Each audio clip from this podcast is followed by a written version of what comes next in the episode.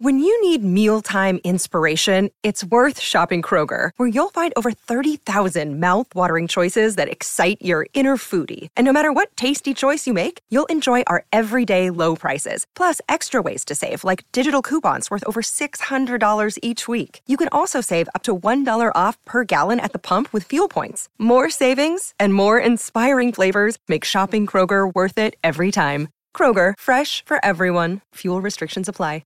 Another day is here, and you're ready for it. What to wear? Check. Breakfast, lunch, and dinner? Check. Planning for what's next and how to save for it? That's where Bank of America can help. For your financial to-dos, Bank of America has experts ready to help get you closer to your goals. Get started at one of our local financial centers or 24-7 in our mobile banking app. Find a location near you at bankofamerica.com slash talk to us. What would you like the power to do? Mobile banking requires downloading the app and is only available for select devices. Message and data rates may apply. Bank of America and a member FDIC.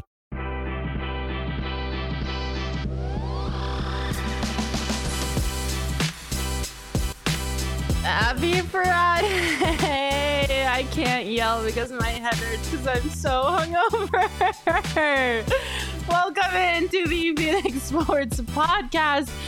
It is Flavoring Friday. We'd like to give a shout out to OG's Brands, the official sponsor of Flavoring Fridays. OG's is not your average cannabis infused gummy. They absolutely knock it out of the park when it comes to flavor, and the effects of their gummies are a total slam dunk, too. Head on over to ogsbrands.com to see their full lineup and find out where you can purchase. Oh, you guys, I'm struggling. I am fully. No, no, no, no, no, no, no. I'm the manifestation of a hangover. Let's go. I hate you, Max. I'm going to make Max rue the day that he was fucking born. oh, you guys, uh, I'm struggling so hard today. Last night was our staff Christmas party, holiday party, I should say, not Christmas party. It was a holiday party. There was a menorah there. Max lit it. It was the last day of Hanukkah yesterday. Um, and if you don't know anything about PHNX, we like to have a good time when we're together. And last night was a great time. um, as you can probably tell by this group photo, uh, we had a blast. I drank way too much wine. I'm pretty, guys, I'm not even kidding. I'm pretty sure I had a whole bottle and a half to myself. Um, the evidence is clear in this picture. In my face says, I am drunk, and the wine in my hand also says, I am drunk. um, yeah, that was quite a night. I drank so much wine. Damon can attest to this. At one point, um, Tim, our intern, was there, and I was like, Tim, just bring the bottle over. it was a mess and a half. Did you have fun, Damon? Yeah, it was a great time. How could you not have fun? We were Right? just drinking. It was it was just good vibes. you know? Partaking in the OGs. There were many bags of Absolutely. OGs Oh, there. there was OGs everywhere. Countdowns, winks. Yes. Four peaks. all the good was flowing. things. It was such a good time. Totri and I took a shot together at one time. At one point, I think you were there too, right? Eric was there, and uh, I just had like a straight like shot of vodka, and everyone was looking at me like I was a psychopath. And I was like, "What? I went to Arizona State. Your girl can drink. I might be 26, almost 27." um, but I can I can hang with the best of them. It was super fun. I'm so sorry I am lagging today, so this podcast is going to be off the rails. Plus, we're talking about two of my most heated, opinionated topics, which include Draymond Green and the fucking Los Angeles Dodgers. So today is to be I'm to be on one today. So I hope you all are ready for this. Um, Hungover Mac is an off the rails Mac, just like I think Charles said it. If you scroll up in the comments, uh, yeah, Mac Hungover. This is to be off the rails. Good Lord, help us all. Everybody, put your seatbelts on, strap in. It's to be a ride. Groundhog Mom is literally in the car, so she literally has her seatbelt on. Um, this is to be a good one. But before we get into all of that, if you haven't signed up to be a diehard yet, what are you doing? Just like that picture that you just saw, we are all a family, and you can be a part of that family too by signing up to be a PHNX diehard. Head on over to gophnx.com right now and sign up. There's tons of great benefits to being a diehard, include access to our diehards only Discord, a free shirt when you sign up, plus 20% off merch and events at all times. We have a Suns takeover coming up in January, which is exactly one month away. So sign up to be a diehard, and then you'll get a discount on those takeover tickets. There is really no reason why you shouldn't be a, dis- a diehard at this point. So make sure you sign up. Also, want to thank our friends at Burrito Express. They have the best burritos in the valley, hands down. I honestly like a burrito right now sounds so good to my hungover tummy. Oh my god. The perfect hangover. They are the perfect hangover It remedy. Their burritos are to die for, especially when you accompany them with five and a half salsas, which is what I need to properly eat a Burrito Express burrito because their salsas also slap. Um, they are a huge supporter of ASU athletics, which you always love to see. And they have multiple locations throughout the valley. So no matter where you are in the valley, there is a Burrito Express, probably pretty close by. And if you are able to, please go get a burrito on my behalf right now and eat one so that maybe I will feel less hungover on behalf of you consuming a burrito. I really need it. Um, you can grab a burrito and follow Burrito Express on Twitter at burritoexp. Right. Let's get into it. I have a lot of thoughts to share with all of you, and my filter has been removed because I just don't care about anything at this point. Obviously, we all know we saw the big three finally play basketball together on Wednesday. But before we get into that, we have got to talk about what happened during the Suns Warriors game earlier this week. If you missed it or have been living under a rock, Draymond Green was tossed in the third quarter on Tuesday's loss to the Suns um, after the officials assessed him with a flagrant two foul, considering the fact that he literally swung and smacked Nurkic in the face during an inbounds play. You can see here, I didn't even have to highlight it in a red circle. Um, Nurkic was just doing what Nurkic does and was defending the play of the inbound and he was behind Draymond and I, like Draymond just does what Draymond does and he got mad about it and he turned around, wound up and literally smacked Nurkic square in the face. It is his third ejection of the season so far and I just am I mean, I'm not surprised, right? Like this is what Draymond Green does. Like Draymond Green is probably the dirtiest player in the NBA, hands down. We're gonna go through his rap sheet of offenses in a little bit. But I mean, just like my jaw was i mean even though it's not surprising my jaw was still on the floor because that obviously was just so out of pocket. Like there is no reason for you to literally sw- like wind up and swing and hit somebody else in the face during a basketball game. Like that is bizarre to me i have never felt that much rage inside myself and there's that's like the only thing that i can explain is what happened is he was just a rageful hateful human being and has to like release the rage every now and then and god help whoever he is playing when he decides to let his rage out because it obviously manifests in super violent ways and it's just honestly concerning uh, this is what Nurkic had to say about that incident after the game I don't know, man. I was behind the play. I don't think what's going on with him. I don't know. Personally, I feel like that brother needed help. I'm glad he not try to choke me, but at the same time, it nothing to do with basketball, man. Like I'm just out there trying to play basketball. You know, they're swinging. I think we saw that often, but um, hope he, you know, whatever he got in his life, he get better. So. Yeah, man. I mean, first of all, super classy response from Nurkic. I don't know if I would have said what Nurkic said after an incident like that. I would have been on the podium like, "Yo, fuck that guy. He is insane." Um, so shout out to Nurkic for handling that with a lot of class. I mean, he said it best. And he said, "quote That brother needs help. Like he needs help." Nurkic was just defending, defending and playing basketball, what he was supposed to be doing, and uh, Draymond just took offense to that. Um, a couple days later, I think yesterday actually, we found out the league had decided to permanently suspend and will suspend indefinitely. So Draymond has been suspended indefinitely. Um, in the press release, it was really funny. the The league said that this outcome takes into account Green's repeated history of unsportsmanlike acts. Like, yeah, NBA, he has a lot of them, and we're about to go through all of them. But it's just crazy that this is this is what it took for him to be suspended indefinitely because in my opinion he should have been suspended indefinitely after he sucker punched his teammate in the face during practice. Um, shout out jordan poole. I hope you're okay. But i'm just like i'm glad that this was a decision that that was the outcome. Like there needed something needed to be done. Like he could not get away with yet again a super violent outburst. And considering this was his third suspension of the season so far or sorry third ejection of the season like things have continually not gotten better for Draymond. Um, obviously, his suspension is going to begin immediately. It came out that he has going to have to meet certain requirements that the league and the team sets for him to be returned to play. Um, we don't obviously know for sure what those are because they involve a lot of health, but like it's rumored to be that he needs to go to counseling and start anger management therapy, which I cannot recommend enough for him.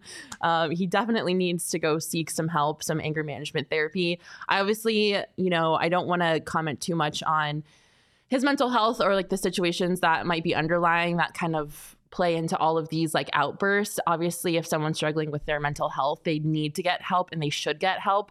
Um, I don't necessarily think it's an excuse for being violent against other people. Like, if you know you're struggling, you should probably take some preventative actions to prevent you from violently assaulting other human beings.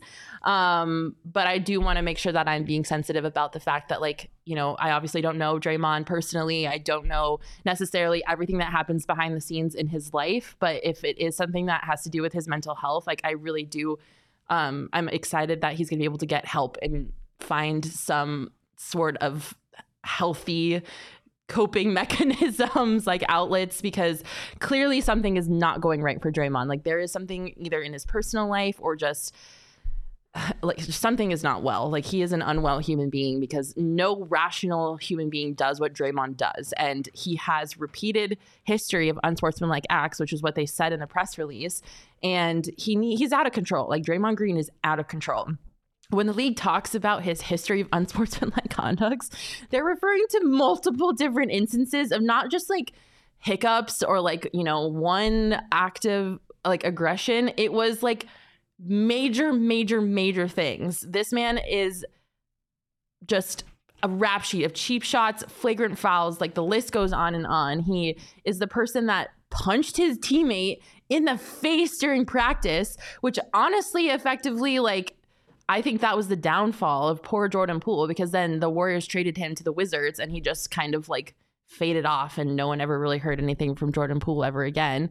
Um, he was suspended. It really has destroyed Jordan Poole's career yeah, in a way. Totally. Yeah, I think it was a career ending thing that happened. And it, it's not like he did like I, I mean, allegedly he was talking shit and so, you know, talk shit, get hit, but not really, not like that. He's like the fourth best player on a champ- team that just won a championship. And then yeah. it was just over right after that. Yeah. And uh, there were reports that, you know, Steve Kerr encouraged Draymond and Jordan to like go to dinner and talk things out. And Draymond was like, meh.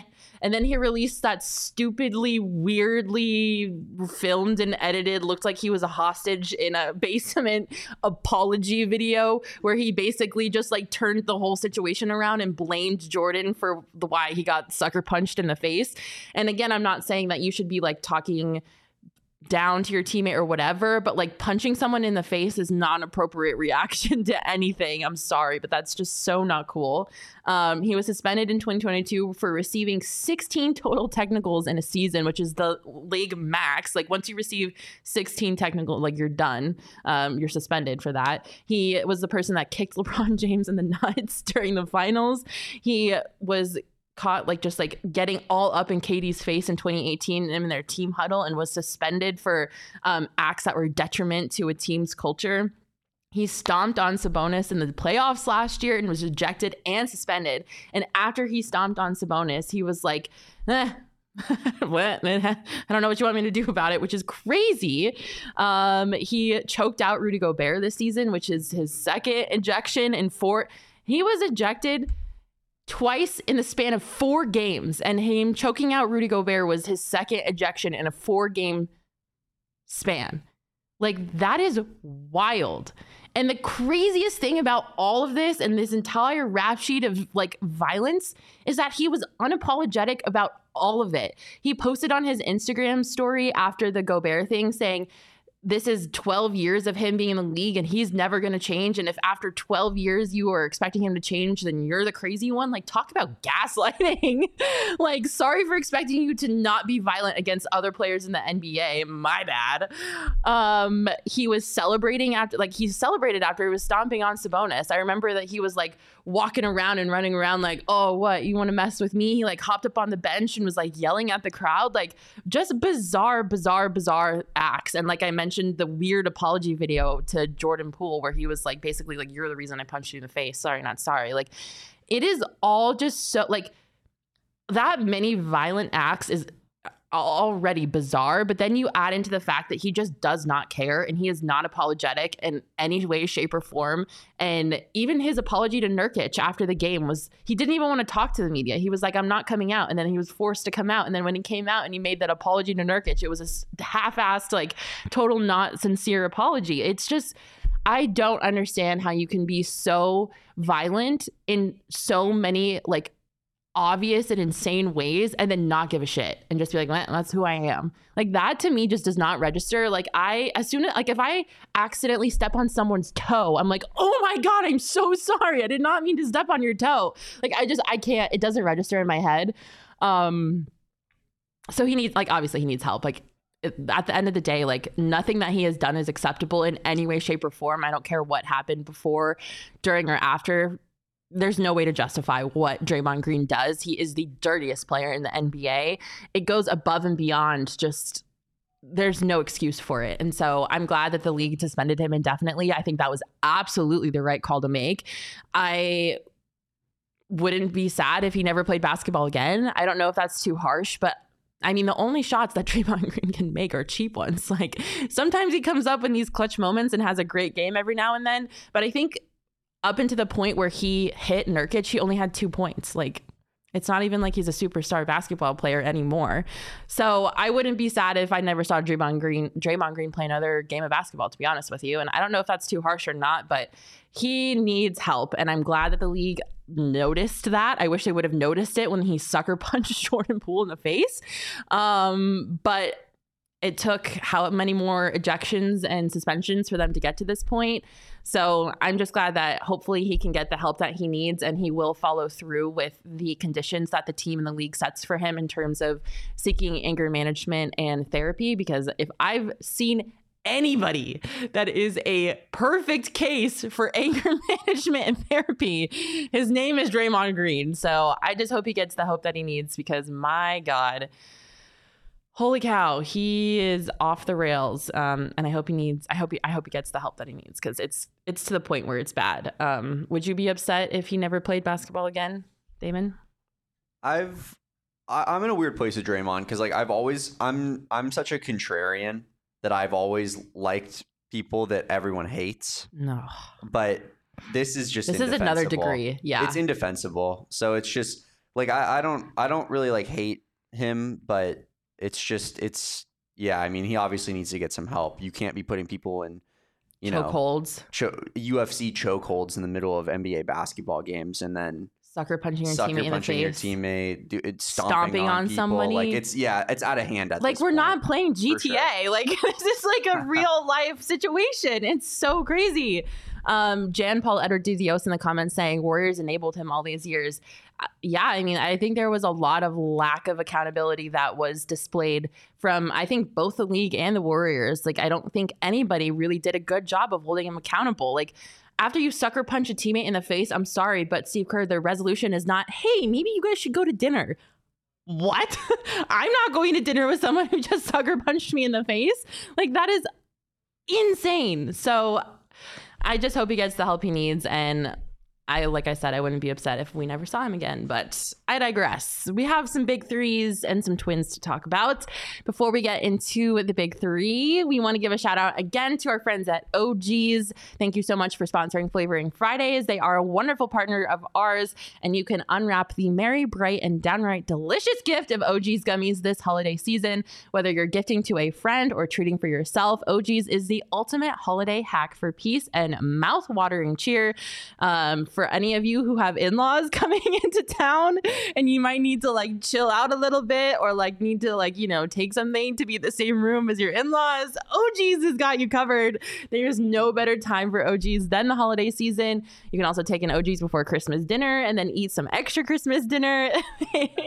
They've got you covered this holiday season. They've got friendly, lightweight mini OGs that are only three milligrams. They've got some awesome RSO options. Anything you need for the holidays to get you through, OGs has got you covered. Their gummies are delicious. They're scratch made right here in Arizona. I can't recommend them enough. To learn more about OG's mouthwatering options and upcoming deals, head on over to ogsbrands.com. Also, want to give a shout out to our friends at Shady Rays. They build the best premium Polaroid polarized sunglasses in the world. They are on par with any luxury or designer sunglasses company that you can think of. They've got durable frames and extremely clear optics for all of your outdoor adventures. Shady Rays offer the most insane protection in all of eyewear. Every pair of sunglasses is backed by their lost and broken replacement. If you lose or break your pair, even on day one, they told us they'll send you a new pair for free, no questions asked. They've got your back long after you purchase. You can shop their entire collection at the brand new location in Kierland Commons, a full stop shop for all things Shady Rays. You guys know I'm a huge fan of Shady Rays. I brought my brother, who is a pilot, a pair even before they were a sponsor of the show because of the polarized polarized option. Um, I guess pilots need that. I don't know. I couldn't tell you anything about what being a pilot means, but I do know that my brother uses his Shady Rays in the cockpit of a plane day in and day out exclusively for our listeners, Shady Rays is giving out their best deal of the season. Go to shadyrays.com and use code PHNX for 50% off two or more pairs of polarized sunglasses. Try for yourself the shades that are rated five stars by over 250,000 people.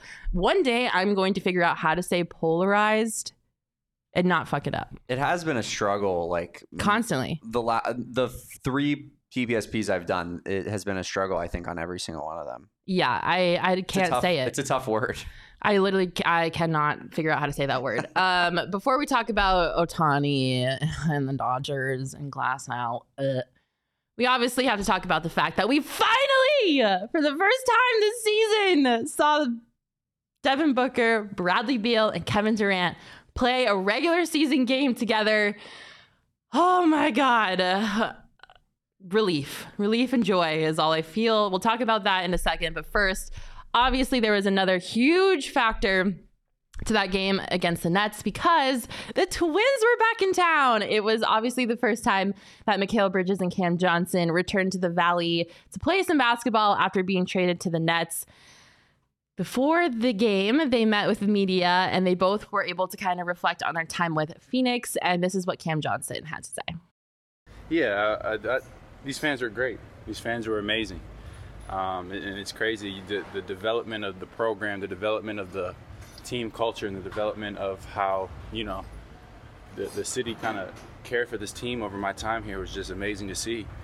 And I think a big part of that mutual love is, is, the fact that we were able to sort of in a way grow something together you know where it had been a couple down years and we were able to just you know put a group together and and, and, and turn it around a little bit um, and, and that love is very mutual i love the fans here and when i'm back in town they you know treat me as if i never left and that's something that you just can't take for granted because nobody can really take that away from you you know yeah, nobody can take away the fact that the Suns fans love Cam Johnson and Mikal Bridges. And I love that he was able to say that and know that and know how much he's loved and he feels that love because it's true. Like Suns fans literally love Mikal and Cam so much are twins forever. I also love how he was able to say that. I think a lot of the love that they were able to earn from the fans came from the fact that they were able to build a successful team together and they, you know, wrote it out through some really, really tough years, including winning less than 20 games in a season. Um,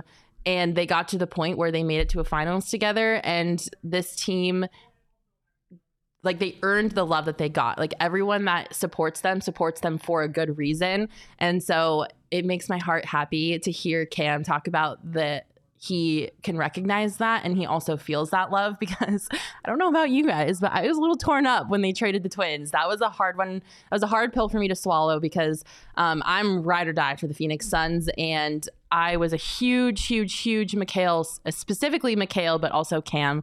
Obviously, they're like one in the same, they're a package deal um, supporter. And so when the Suns traded them, obviously I was stoked that Katie was coming here, but it was hard for me to give up on Mikal and Cam because I had watched them, you know, grow and become such great basketball players. And they were seriously like everything you could want in a teammate and in someone that represented your city. So I'm so glad that Cam said that like he feels the love because I think we all want them to feel the love. So that always is great to hear. Mikal also met with the media before the game, and this is what he had to say. Yeah, man, it was great culture we had here. Um, I mean, it's fun, and you can't take it for granted. Like, you know, going to finals ain't easy, you know. So uh, you kind of realize that, you know, it's tough to get back, and it just feels like it's just like a little bit more pressure to get there. But uh, it's just it's not normal to have a, um, be so close like that as a team, you know, especially in NBA. It's it's really special, and um, that's stuff I take I take with me. You know, when I left, it's just like be able to have those moments and, uh, and really embrace it. Oh man, I don't know how I'm gonna get through this segment without crying. Um, no, I'm just kidding. I'm not that emotional. I'm also so dehydrated from the alcohol. I don't think a single tear could come out of my face because there's no liquid in my body at the moment. Um, but like Mikal said it best, like that team was so, so, so special. Like they, every time you saw them interact, whether it was like their high five thing that they did before the game where they all had like a certain like handshake with each other. They were like jamming out to NBA Youngboy on the court every night. Like that team was just so unique and so special. And I think that's why watching this Suns team has been so hard for me because although we have some of the biggest names in basketball all on the same roster, it just doesn't feel like a team yet. And I'm hoping that at some point they're going to figure out that chemistry and they are going to be able to gel together. I think the two people that have the best chemistry on the team are our two superstars, which is great. Um, I forget who said it. Um, I was watching an interview with one of the Suns players, and he said the reason that he wanted to come to Phoenix was because he saw the relationship between KD and Devin Booker. And when you have two superstars like that on a team, that's really not common. Like they don't embrace each other all the time because they obviously are at the top of their game and they're the best of the best. And so you know, embracing each other isn't something they have to do, but that's something that KD and Devin Booker have done really, really well. So the fact that those two have chemistry is great, but I haven't seen or felt that team aspect with the Suns since Cam and Mikal left. And again, like I said, it's awesome that we have, you know, Bradley Beal and all of these like great players on a roster together, but they haven't been a team yet. And so I haven't felt that like emotional connection to them that a lot of fans feel with their teams is just because it's a, it's a, it just feels different. And I don't know if that's weird or uh, crazy, but I just I don't feel like this is a team that's emotionally I can get behind yet. I think you're you have a point when it comes to like pieces just fitting into a system. You Yeah. know what I mean? Like like you have Mikal Bridges who knows how to play his role perfectly. Cam Yeah. Johnson who knows I'm gonna be a catch and shoot guy with Devin Booker, you know, swinging it out to me. Yeah. When you have a bunch of guys that need the ball in their hands, it's a little bit more difficult, clunky. It doesn't look like as much of a well-rounded team. So I think that there's definitely something there. Yeah. And I, I don't think we've had obviously enough time to get to know a lot of these new players yet. You know, we had years with Cam and Mikal where we could really get to know their personalities and see them shine. So that obviously is going to play a part in it too. Like this is a new team. And so we haven't had to not enough time to get to know them as like players or like them as a team yet. So totally get it. Um, Ted Offensive, thank you. He said Eric Gordon was the one said that. Yeah, Eric Gordon did a great interview talking about why he wanted to come to Phoenix. And he said the fact that Katie and Book embraced each other was a huge reason why he wanted to come here, um, which you always love to hear. Triple B making another great point in the comments saying Monty was also a big part of that. I totally agree. And you can see the effect that Monty has on teams because look what's happening with the Detroit Pistons right now. Like they might not be the best team in basketball, but that what they're building in Detroit is kind of cool and you can see that chemistry that has started to form in Detroit and Monty is their coach so I think that is a huge testament to the type of coach that Monty Williams is and that is a fantastic point that I hadn't thought of until you just said that so thank you for saying that because I think it's totally valid. I think Monty had a huge part in building that team culture um but I'm just I loved that both Cam and Mikal were able to talk to the media and tell everyone how they felt about the Suns. And I also think it's great that there aren't any hard feelings from Mikal or Cam towards the Suns organization because obviously, you know, when you are traded away from an organization, there could be some jadedness, some upset feelings about having to leave the city that you're used to, that you've you know that you live in or whatever. Um, and i think that was something that was always in the back of my mind is like i know that you know Mikal is a jokester and always takes things so lightheartedly which i love but like is he gonna be upset about the suns? Like is he gonna be mad at us? Like i don't know why. It's just like i was like a really like a relationship with that phoenix suns team where i'm like please don't be mad at me. Um, so i'm glad to hear that like obviously there's no hard feelings um, from what Mikal has said um, so far which is also great because there were a lot of signs in the arena last or that night that said like build bridges back to 2026 and a lot of people that were like bring cam and Mikal back which i would die and pass away if that happened. I would love to see cam and Mikal back on this team.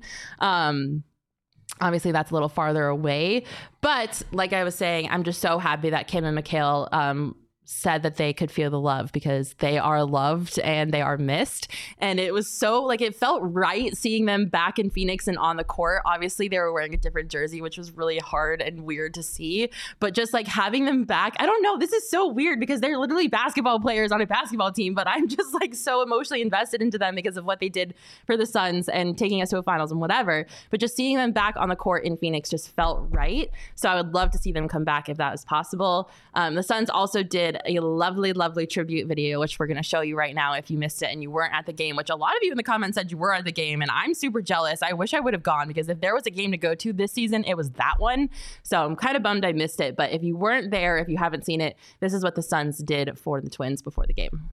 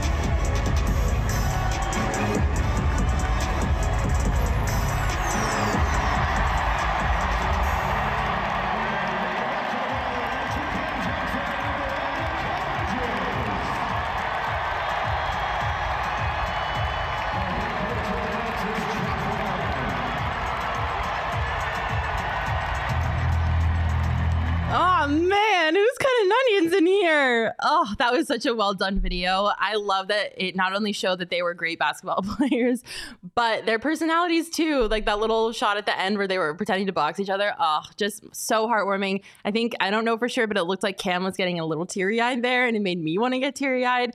It was a great tribute video that was so well done, and I'm glad that the Suns did that justice because there's one thing you can't mess up, and that's the Twins' first game back in Phoenix. So I'm glad that they didn't mess it up. Um, it was an awesome tribute video, and it was great to see. We weren't the only ones, at least I wasn't, that was excited to see the Twins back. After the game, this is what Devin Booker had to say about seeing Cam and Mikal again. Um, I mean, it just felt like practice, honestly. Um, obviously, a lot of emotion there, um, a lot of feelings there. I, you know, obviously keep up with them every night, and you know, my league pass, the Nets are one of my favorite teams. I know have them starred. Um, you know, so if I'm not watching it, I'm getting an alert or checking box scores. Um, you know, them guys are, you know, it's bigger in basketball with them. You know, everybody here knows they're high character. Um, and, you know, they, they, they left their mark on this organization. Yeah, they absolutely left their mark on this organization. And Book said it best. They're high character individuals, which makes it so easy to root for them, even if they're not wearing a Suns uniform, which is why we care about this, DeAndre. Um, they're just awesome human beings that are so easy to cheer for. And I can say that no matter what uniform they're wearing, I will always cheer for Mikal and Cam as people and as players, just not when it's against the Suns. Um, but yeah, that team was special. That we all know that. Like they all did amazing things together. And it makes me nostalgic for the Suns of years past because, like I said, and we'll get into it when we talk about the Big Three debut, I just haven't seen a team like that in a minute. So Oh, I love you, twins. I'm sorry that you're not on the Suns anymore. Sometimes I wish that you were, but I can't say that out loud because people will call me crazy because we've got Kevin Durant. So I digress. We obviously have to talk about Kevin Durant now because the game against the Nets was the first time that we've seen the big three together in action in a regular season game this year. It was the debut of Bradley Beal, Devin Booker, and Kevin Durant all playing a game together. I just am going to say it is a huge relief to even just watch them play basketball together because it, is, it was December 12, 13th. It was December 13th when they first played a basketball game together. And I was beginning to think that they might never play a basketball game together at that point because we were months, we were months into the season at this point and we still hadn't seen them together i was starting to think it was like a legend you know? Like is are they real? Is this going to happen? Are they actually going to play together? So just seeing them on the court together alone was a huge relief. I was like oh okay. This is real. They're going to play together. This is where they can start finally like building that chemistry that we are already talking about this whole podcast and podcast before this um, so just them being on the court together was a win for me, but I'm not gonna lie to you guys. I was a little underwhelmed. Um, I, I saw some things that I was like, uh oh. Obviously, that's bound to happen. This is why I'm so bummed that they didn't have time to kind of work out some of these kinks at the beginning of the season because I think we would be leaps and bounds ahead of where we are now as a team if they had been able to start the season together because I think a lot of what we saw in that game were things that could have been avoided if they had more playing time together and more time to build like that team chemistry. And I don't want to like it wasn't a bad performance from the three of them by any stretch of the imagination. Like I'm not trying to say that I was wildly underwhelmed and majorly disappointed at all. So don't get me wrong there. I mean, Booker had 34 points, 12 assists, six rebounds. Kevin Durant had 27 points, six rebounds, four assists. And then Bradley Beal chipped in 14 points. He shot the team's best six of nine from the floor, and he added four assists. Um, and just his, and that was only his second game from returning from injury. So nothing to shake a finger at. Not a bad game at all. I'm not saying that. So please don't come for me. But Booker didn't attempt a field goal in the first quarter, which I guess is a side effect of being a point guard. Um, but it was just kind of weird to watch. I don't know. I'm not used to not watching Devin Booker take shots. Kevin Durant was really ineffective from three to start out the game, um, which is not very easy money sniper of him. Uh, the, the whole team actually kind of struggled shooting from three, which when you're playing against one of, if not the best perimeter defensive teams in the game, you really can't afford to struggle shooting from three um, because the Nets will take advantage of that every chance that they get. I just the team needs chemistry. They need a lot of work. They need to pull it together in some aspects. I'm not really encouraged by what I've seen from Frank Vogel as a head coach. Um, their fourth quarter collapses on defense are I, don't know if I can explain that. Um, they characteristically collapse in the fourth quarter game in and game out, and it still hasn't been fixed, um, which is something that Frank Vogel allegedly is supposed to be able to fix. Nurkic has been able to kind of find his groove a little bit, which is nice because at the beginning of the season, I was like, get Nurkic out of here, like ship him away from this team. So I'm glad that at least Nurkic has been able to kind of find a little bit of a groove. Um, Connor in the comments saying Metu has been nice. Totally agree. Um, B saying Metu, Gordon, and Eubanks can stay, in his opinion, at this moment. Um, I mean, there are some players on this roster that haven't contributed much, if at all, nothing. And, you know, I think you saw the difference between where the Suns are and where we thought they were going to be, especially with our stars out. Like there were people that were supposed to step up to the plate and help this team, and they just didn't. And, you know, depth is everything in the league. You saw how important depth was last season um, and the season before that, to be honest with you. The Suns haven't had depth, they haven't had bench depth, and it has bit them in the butt. They've shot themselves in the foot. And so I'm not trying to say that they obviously don't. They're in the, they're not in the same position. Like they have more depth, yes, but the depth is not effective. That's scary. Um, it's just been a whirlwind of a season so far. Some highs, some lows. They need to be able to get together as a team and get that team chemistry going, which obviously now they can do that because the guys are healthy. But the Suns haven't looked like a great basketball team so far this season. They've obviously had moments. There have been some individuals that have had some great performances every now and then, but I don't think it's crazy for me to say I don't think the Suns are a good team right now or a great team right now. They're good. They're okay. They're they can they can make it. They can do some things, but they need to step it up and they need to get these kinks worked out fast because there's too much on the line for them to not get this figured out quickly. Um, and you know the synergy of the city and the fans and the support around this team, I felt has kind of been dwindling.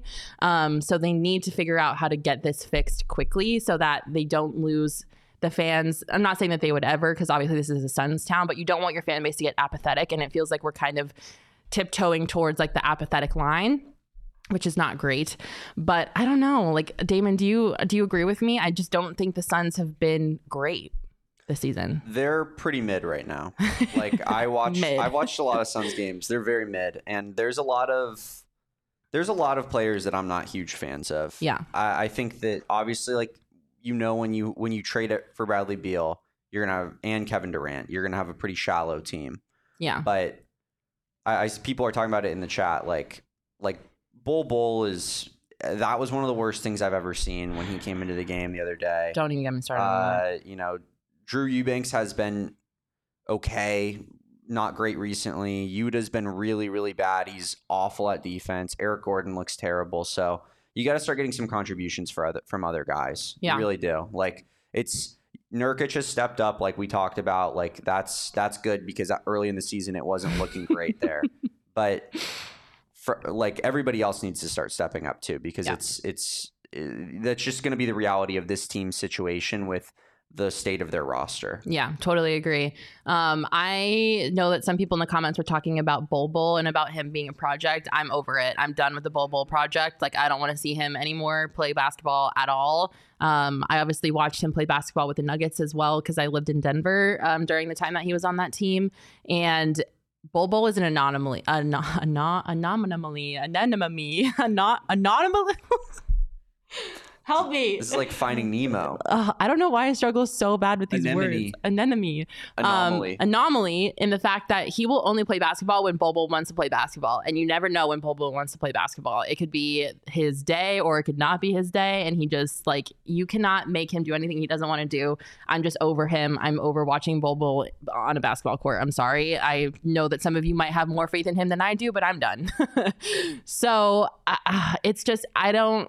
I wish there it was an easy fix, and I wish it was something that like I could just look at the Suns and be like, this is what they need to fix, and this is how they do it. But that is not the case at all. Um, I think there's a lot of intangibles that they still have yet to fix that are probably going to take some time. So we'll see how it goes. But I think the Suns have a lot to look forward to, but there's also a lot that needs to be corrected. Most importantly, the fourth freaking quarter defense. My God, if I have to watch them collapse in another game in the fourth quarter, I'm going to lose my mind, which is probably going to happen. So my mind is going to be like down freaking Central Avenue in a second. But I digress. At least we got to see them play basketball together. Just like I said, watching them on the court as a unit was a huge sigh of relief because I said I was beginning to think that we were never going to see it happen. So they are here, they are on the court, they are playing basketball together. So, like, let's just hope that they can build off of that game and continue on forward. Speaking of the Suns, you know who's not mid? Shawn Marion is not mid and he's getting inducted into the Ring of Honor tonight. Huge shout out to Shawn Marion. What an accomplishment. I'm so glad that we have an owner that understands and recognizes the importance of recognizing the history of the team and the important pieces and players that contributed to the history of this team. And it just so happens that our game time game of the week is tonight's Suns game against the New York Knicks. You can get tickets on the Game Time app right now for as low as $37. Is that what it says? I can't read. Um 27. $27. My God. You guys, they are going to be recognizing Shawn Marion and introducing and in introducing inducting him into the Suns Ring of Honor tonight after the game. So it's not going to be a halftime um, recognition. It will be a post game recognition for Shawn Marion, and you can get in the building and watch his induction into the Ring of Honor for as low as $27. That is freaking insane. If you don't have plans tonight and you're a Suns fan, what are you doing? Get your butt to the game. Watch Shawn Marion get inducted into the Hall of Fame. And you can do it by heading on over to the Game Time app. They are the best, fastest growing ticketing app in the country for a reason. They have the best deals on tickets no matter what you want to go to a concert, a sporting event, even if you're just looking for a parking pass to somewhere, Game Time has it all and for the lowest prices available. Also, tickets make a great holiday gift. So, if you're looking to give a present to someone in your life that you love, getting them tickets to a game is a great freaking present. I will say, I could be so happy if somebody would buy me some tickets to a game. That is the ultimate gift for the sports fan in your life. You can snag tickets without stress on the Game Time app. All you got to do is download the app, create an account, and use promo code PHNX for $20 off your first purchase. Terms apply. Again, create an account and redeem code PHNX for $20 off. Download Game Time today last minute tickets, lowest prices guaranteed. Also, want to give a shout out to our friends at Gila River before we start talking about the Dodgers and Ohtani and all of that mess. I love Gila River, and I have to give a personal, personal thanks to our friends at Gila River because they hooked me up with some tickets to a concert that happened last week. It was an Ernest concert. Ernest is a country artist, for those of you who might not know, and I'm a big country girl.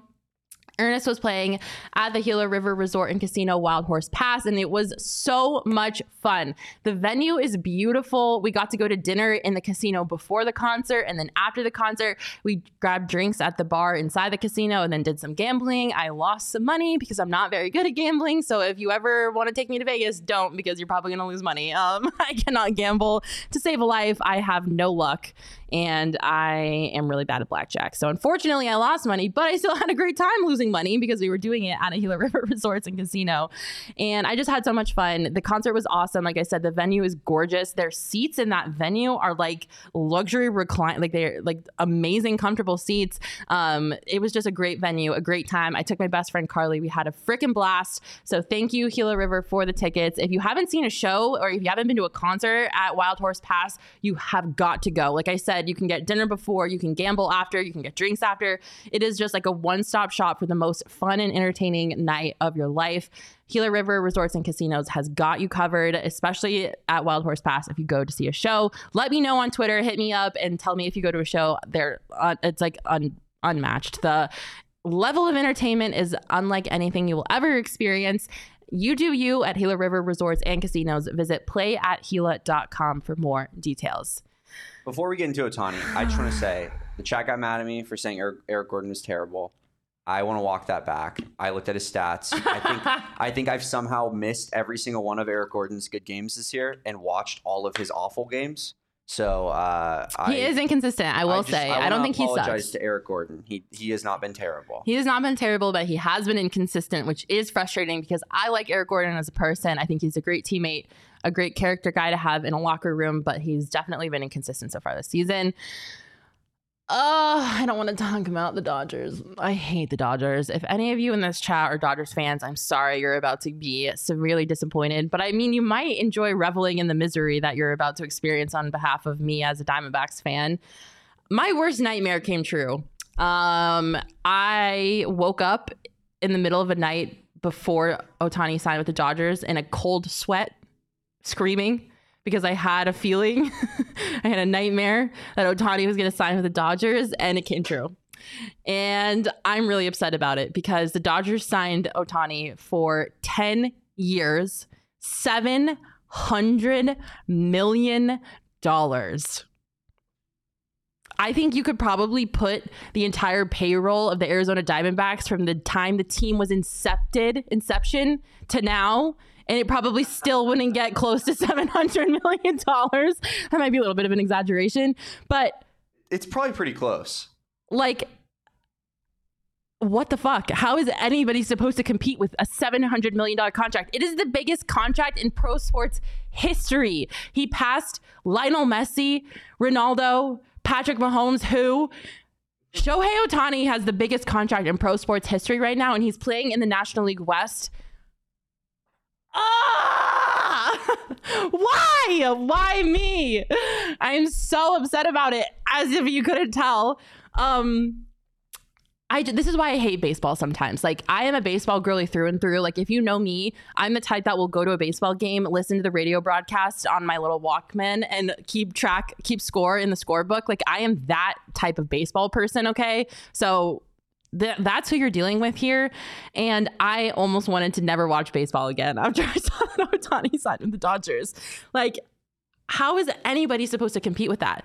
I'm not even kidding. Like the, you could probably put the payroll of the Diamondbacks year after year from the time that the Diamondbacks started as a team until now, and they probably wouldn't even get close to that contract value. And it like how are small market teams ever supposed to compete with that? It's so so so frustrating.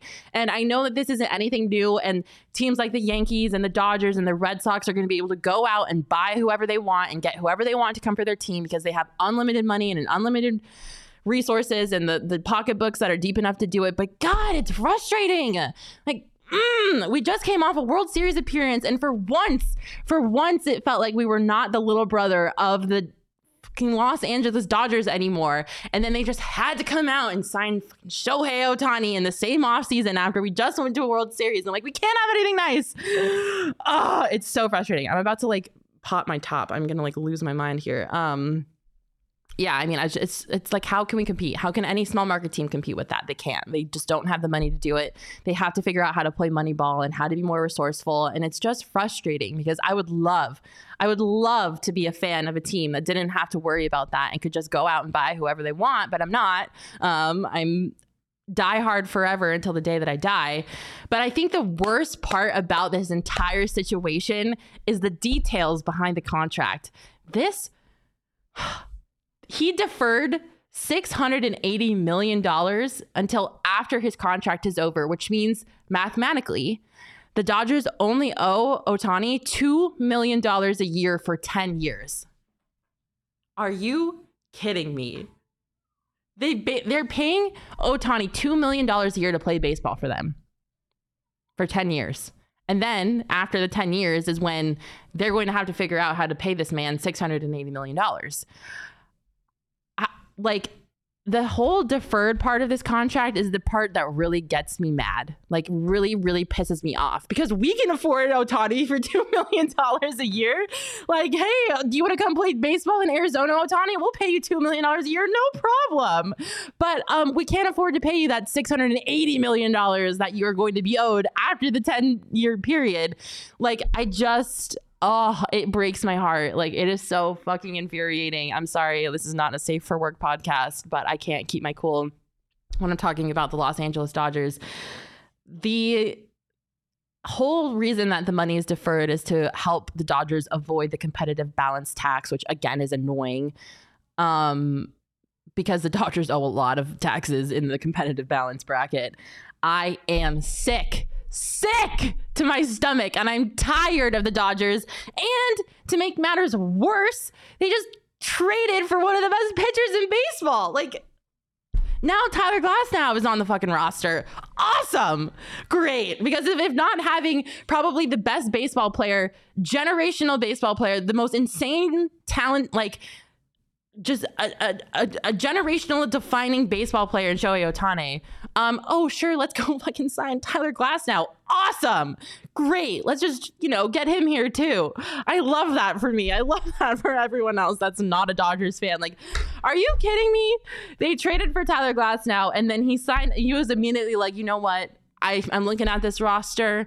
I'm liking what I'm seeing. I'm kind of liking my odds here. So I'm just going to sign an extension right now. Like, go ahead and sign that. Give me that contract, and I'm going to sign that extension. And the total contract is valued at $135 million. We don't have that money, you guys. The, the Diamondbacks do not have that money. They have made one big signing this offseason, and it was for a pitcher, and the total contract value was $80 million we cannot afford to pay pitchers $135 million. And obviously, that's market value. Good on Tyler Glasnow for getting his money, getting what he's owed.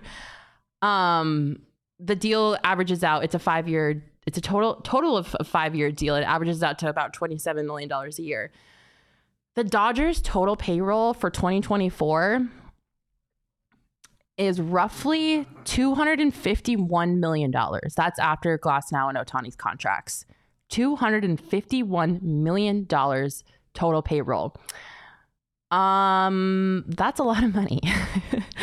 we don't have that type of money here in Arizona. Honestly, crazy. It's not 300 to me. I'm sure it will be by then. I wouldn't be surprised if they get it to that point. It's nuts to me that they're somehow. I mean, uh, good management on their part to keep that under 300 with. It wouldn't be if Ohtani players. wasn't like, yeah, sure, just pay me $2 million a year. It's true.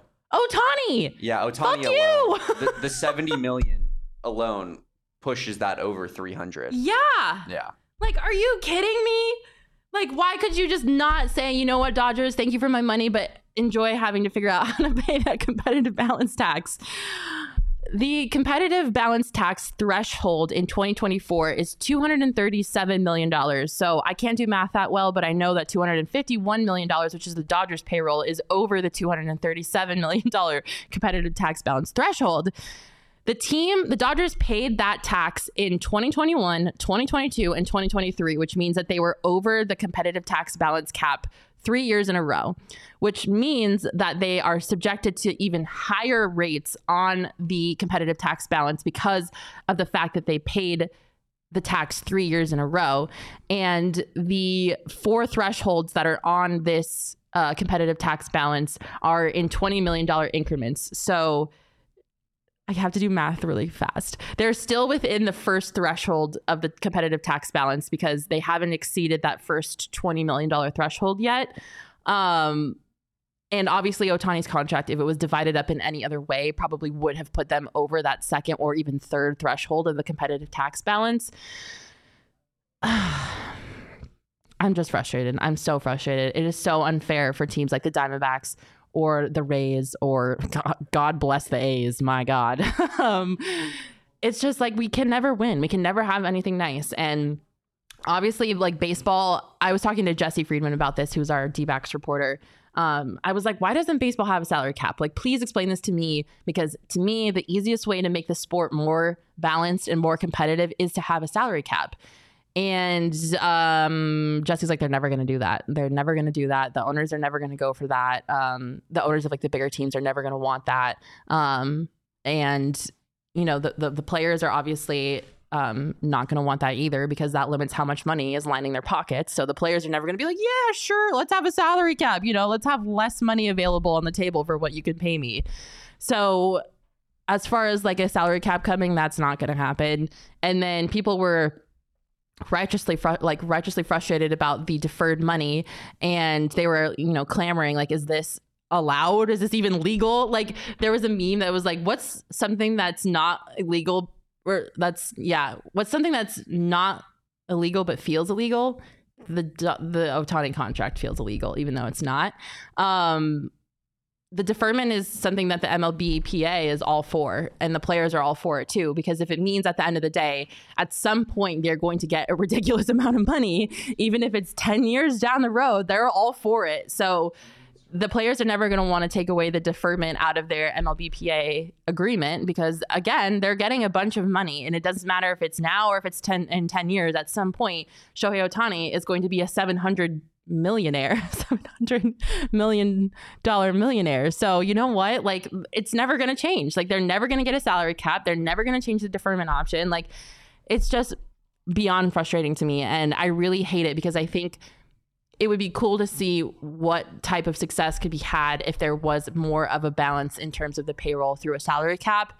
We're never going to get to see that unfortunately I think the one saving thing, the one saving grace that baseball has is the fact that it's a marathon and it's not a sprint. And especially with the expansion of the playoffs now, which if I ever in my life hear anybody complaining about the expanded playoffs ever again, I'm going to literally just print out Shohei Ohtani's contract and show you that and see, like, you know what? If there's a chance for us to be a team like the freaking Dodgers who pay their players $700 million, $700 million, the expanded playoffs is that way. Because once you get to the playoffs, all bets are off Nobody thought that the Diamondbacks were going to sweep the Dodgers. Nobody thought that they were going to beat Philly. Nobody thought they were going to make it to the World Series, but they did because baseball is a marathon. It's not a sprint. And the Diamondbacks were able to remain competitive enough throughout the entire regular season to get into a wild card spot because of the expanded playoffs. And then they were able to fuck shit up. And that only happened because they expanded the playoffs. And that is the only fighting chance that smaller market teams have into getting to a World Series title and getting success and getting to be successful. So I never in my life ever want to hear people complaining about the expansion of the MLB playoffs ever again, um, because that's the only chance that these small market teams are going to have. So. I'm obviously annoyed and I'm frustrated that we're going to have to see Shohei Ohtani play baseball more than we did in the past because now he's in the National League West. But you know who's not worried about it? Ken freaking Kendrick, Kenny Warbucks, uh, the owner of the Diamondbacks, spoke with the media following um, the press conference that they held for their new pitcher, pitcher Eduardo Rodriguez. And this is what Daddy Kenny had to say. Percent times 24 million. Last time I looked is 4.8 million. So they do get that savings. It's not as though they're not doing something attractive to help themselves. But you got to put it in perspective. Now, he's as I said would repeat, he's a great player. Actually, I think it's good for us that we get to compete against him. Uh, you know, he's his last I looked, he's one of 9 mm-hmm. and the last I also looked, he's a designated hitter. He's a great player. Uh, uh, is he the second coming? I would suggest not. would you like to have a player of that talent on your team? Of course, everyone would. And we'll have fun competing against them. We already did have fun competing against them, at least the last time. that whole clip is so crazy to me because I have always thought of Shohei Ohtani as the second coming because this is the most insanely talented baseball player we've ever seen. Um, but Ken Kendrick was like, meh, he's one of nine he's a designated hitter. And I'm like, okay, pop off, Ken Kendrick. Like, put Shohei Ohtani in his place. Like, you tell him who's boss. so that whole clip is just wild for Real me to watch. Energy. Yeah, I major. I respect that. Major hater energy. Um, Not shout out. Ken Kendrick guy, but after that, like he shot up. biggest my- fan, Yeah, biggest for- fan in the world. Like Shohei Ohtani, who I'm obsessed with Ken Kendrick after that. Um, but yeah, I mean, I guess in some aspects he's right. Like he is one of nine on a roster. Again, that roster is stacked when he's in the lineup as a DH. it's kind of scary. Um, and you know he has been injured. Uh, he has some injury proneness. He's 29 years old, so he is a little bit on the older spectrum on the older spectrum, on the age spectrum. He's on the higher end. Um, and I don't necessarily know, this might be crazy. And I'm by no means like trying to like manifest this or anything like that because I would never, but like, I don't know if he's always going to be a pitcher or pitching because I just don't know if his body can like hold up long enough for that to be like a long-term thing. And I'm not trying to say that like that that's what I want to happen or anything like that. I'm not wishing ill or anything or trying to like say that that's what I want to happen, but you know, there's not he he's not invincible. He there are some, you know, cracks in this operation here. And so would you give a 29-year-old sometime injury prone pitcher 700 million dollars? I don't know.